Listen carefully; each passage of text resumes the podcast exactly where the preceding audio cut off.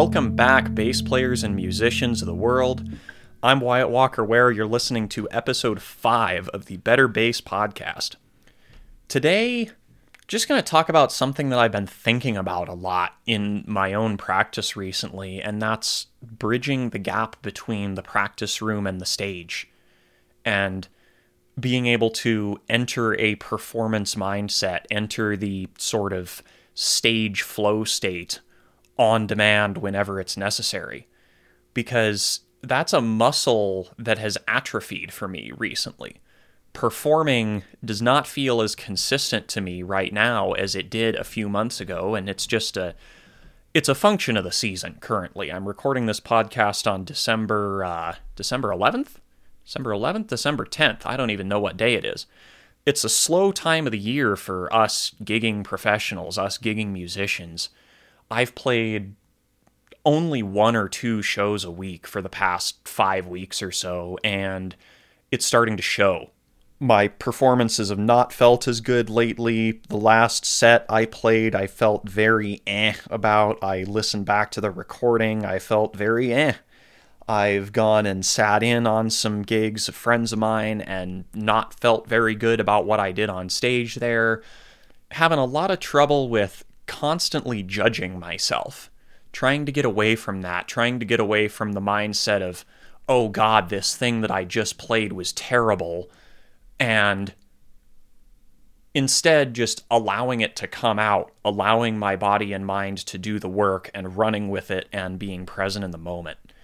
So I've been trying to bring this into the practice room.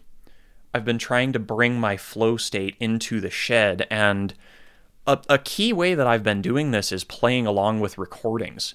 I've been uh, been spending a lot of time just jamming along, not playing exact transcriptions or anything, but doing my best to absorb the time feel and the sound and the harmonic and melodic ideas of this Pat Metheny record, uh, Question and Answer, 2008. It's a trio record with Dave Holland and Roy Haynes. It's a live record.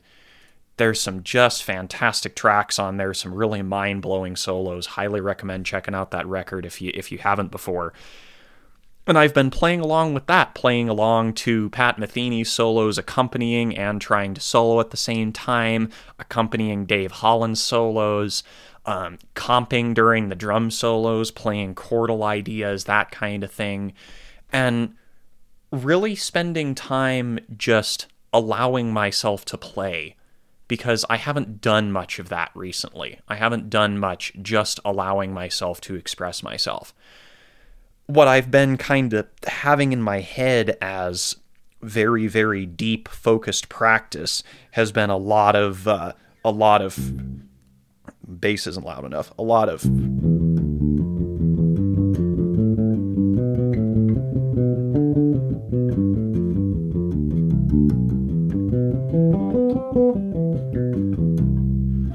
a lot of that kind of thing with a metronome, doing it five, six times over until I get it exactly perfect, exactly the way that I want to hear it, repeating things through 12 keys, stopping myself when I make mistakes and starting over.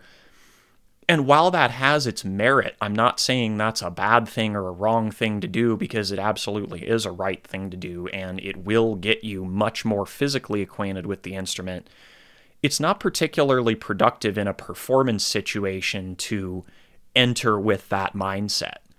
So, being able to separate your practice mindset from your performance mindset is really key. This is kind of I'm I'm I'm half borrowing this from Kenny Werner, Effortless Mastery. If you haven't seen any Effortless Mastery content before, Kenny Werner is a fantastic teacher. I love his stuff he talks about flow state as the space. That's uh, that's Kenny's name for it, and putting yourself in a space where you are allowing yourself to be one with your instrument, essentially, and however you express yourself through your instrument is the most genuine version of you, and accepting that really just just the ultimate acceptance that whatever comes out, comes out, and that is me, and that is where I'm at now. For me, a lot of performance insecurity stems from, oh, I'm supposed to be able to execute this. Oh, I should be able to, I should, I should, I should, not this is what I can actually do, this is where I am at. And maybe I really do believe that I can do something, and I go on stage and I try to do it and I flub it. I played, uh, oh, I sat in on a gig and I called "Got a Match" by Chick Corea. This this this super fast.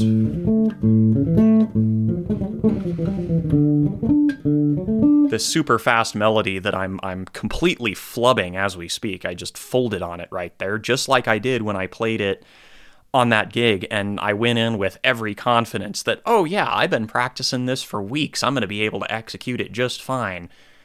It was not the case. I had to kind of stop and leave the uh, leave the horn player to take the rest of the melody halfway through the head out. It was not uh, not the prettiest thing from my perspective.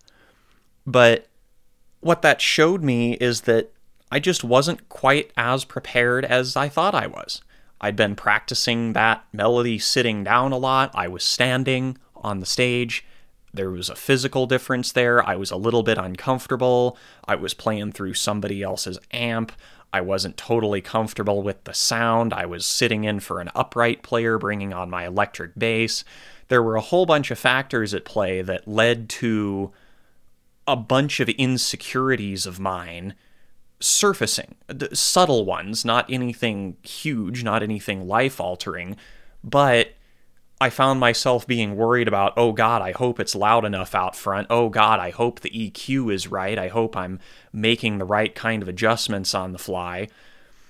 Oh no, I'm standing and not sitting down, and my right hand feels kind of weird trying to play this, and I'm staring at the fingerboard trying to make sure that I don't miss any don't miss any shifts or anything instead of just allowing myself to play and instead of approaching the musical situation with confidence and approaching it with the solace of whatever's about to happen on this stage is going to happen and I'm okay with that I was not okay with the potential of a less than ideal outcome. And what that led to was a very far from ideal outcome. I think that execution on stage is about 75% preparedness and 25% confidence. If you come prepared, if you come knowing the book that you're supposed to play, you come ready to generally be able to hang with the musicians that you're on the stage with, then you are 75% of the way there.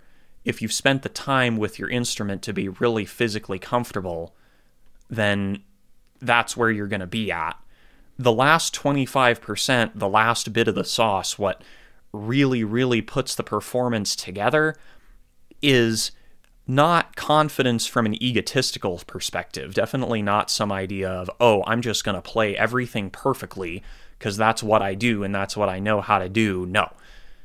The confidence that's required is accepting yourself. The confidence that's required is accepting that you're going to perform how you're going to perform and one performance does not make your value as a musician. One performance does not make your value as a human being. I do bag on myself a lot. I bag on myself in my performances all the time. And part of the reason is that I obsessively record myself. I try to record every gig that I play. I listen back to it after, and I make value judgments and I make calls to practice one thing or another based on the deficiencies that I hear in my own playing. I'm very much accustomed to looking for those deficiencies and looking for the the flaws and problems in my own bass playing and working on them all the time. So that becomes a large part of what I see about my performances. That becomes a large part of what I hear about my performances. But the next step to that and something that I'm kind of slowly training over time to myself is is disconnecting that from my genuine self image and how I think of myself as a person and how confidently I carry myself. I can't afford to allow a bad gig or even a couple of bad songs at a gig to ruin my whole week anymore. I just can't out of pure necessity, I have to see failure to execute something as an opportunity for improvement. and an opportunity to increase my preparedness. That's all it is. It's not a permanent state. I would I would feel right about being sad and depressed about a poor performance if that was a permanent state and I was never going to change and I was never going to improve and I was never going to get better at my instrument and I was never going to get better at performing through putting in the hours. But ultimately, it's temporary. There's no justification beyond a, a monkey brain knee jerk reaction for feeling depressed about a poor performance or losing your self worth over a poor performance. Now, it's perfectly okay to be dissatisfied. I am very regularly dissatisfied about things that I thought I was prepared for that turned out I was underprepared for, or maybe things I was prepared for that I just didn't go in with enough confidence and enough poise to execute. But I'm really, really working on disconnecting that from my value as a human being and my value as a musician because I know what I do well. We all know what we do well. And personally, I'm a very practice over talent mindset kind of person. I'm of the belief that anyone can improve to any degree. Anybody can really accomplish anything they want in music, on the bass, on an instrument with sufficient time, sufficient practice, and sufficient good quality hours and attention to detail. So, bringing this all back into the practice room and what we can do in our own basements and garages to improve our, our presence on stage, our confidence on stage, and our execution is just get into an active mindset of not judging yourself. Just tell yourself, I'm going to play eight bars, start with eight bars, and I am not going to judge myself. And whatever comes out of the instrument comes out. And you'll probably find yourself getting more physically relaxed immediately. At least I do. That's what happens for me. I say, okay, screw it. I'm just going to play this thing. And then I execute it better than I would have if I were worried about it in my head and tensed up in my body. You know, tension comes from the nervous system. The nervous system controls the muscles in the human body tension comes from the mind. When your mind is relaxed, when you allow your mind to relax, then your body will relax with it and you'll have greater facility on the instrument. Typically, I find at least, I, I play more cleanly. I stop forcing weird ideas where they don't belong. I stop thinking so much about what I'm playing and thinking so much about the physical aspect of playing my instrument. And I open my ears more. I allow myself to take in what the musicians around me are playing. I allow myself to take in the situation more. And I end up serving the music better. I listen better and I play things that make more sense. And if I'm playing a written part, I play it in a way that makes more sense. The groove is tighter. The notes are clearer and more accurate. All these things all these things really, really add up when you go in with a confident, non judgmental performance mindset. So, bottom line of all of it save the self deprecation for the shed. Save the self deprecation for your detail work, your, your practice time. Don't allow that to interfere with your performance. And this is hard. This is incredibly hard to do these are things that I've known in the back and the front of my mind, and things that I've been told over and over for years. And as I just said in the in this whole episode of, of, of bagging on myself, I don't do this stuff very well. I'm working on it all the time, and I think it's helpful for all musicians to work on and at least to think about, at least have it in the back of your mind somewhere. So let's work on our flow state. Let's all be better bass players together. If you're enjoying the podcast, make sure you visit betterbass.substack.com. That's the home of this podcast. If you want to leave a comment, leave it there.